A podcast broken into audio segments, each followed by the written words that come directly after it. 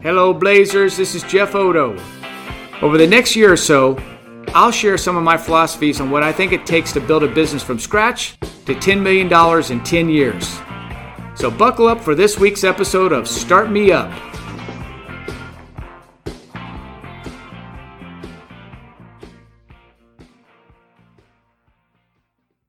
Hey, everybody. This week I'm going to discuss the purpose of royalties, one of my favorite things to talk about.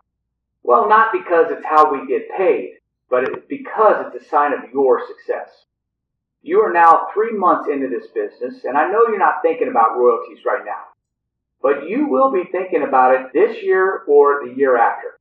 So I want to make sure that we have a good framework for what royalties are all about. When people look into franchising, a question often asked is, what exactly are royalties for? And that's a great question. It's also why I wrote this article to help you be more informed about royalties and to see their impact on your specific location. So let's start with what people typically associate royalties with. They think about the exclusive rights to the brand itself and, of course, the proprietary proven system that goes along with it. They think about the exclusive rights to having a large protected territory. How about the ongoing research and development and support? That's always one of the things that people think about, as well as the ongoing expense of the franchisor for rent, utilities, staff, travel, development, all those kind of things. And of course, the expense that it takes to attract and retain the franchise community itself. According to the franchise industry statistics, royalties typically range between 5 and 8%. Of course, it depends upon the size of the opportunity, but that's usually the range. And that's on top of things like marketing fees, technology fees, and optional ad hoc services that are provided by the franchisor to the franchisee. At City Wide, 5% of the revenue goes to the franchisor and 95% of the revenue goes to the franchisee. Each party has responsibilities for their share of the revenue and pays all of their own expenses associated with those duties.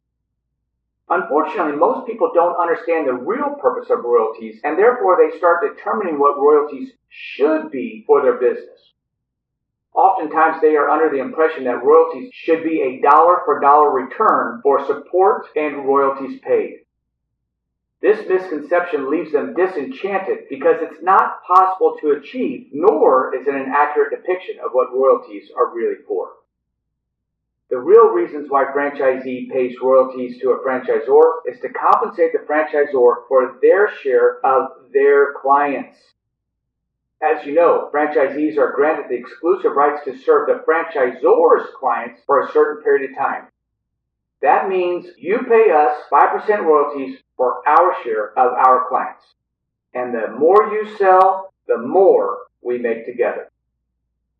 So let me leave you with two thoughts. One, please don't ever compare your bottom line to our top line. It would be like one of your contractors complaining to you that you make 33% profit and I, the contractor who does all the work and takes all the risk and pays for everything, only makes 5% net profit. And that's if I'm lucky. Obviously, that's not an accurate depiction of the distribution of profits between you and your independent contractor nor is it accurate for the two of us. Okay, second thing is, I know this might be hard, but try to embrace it. Try to celebrate it, and please don't ever forget that we really are in this together. And in order for you to be successful, we need to be successful too.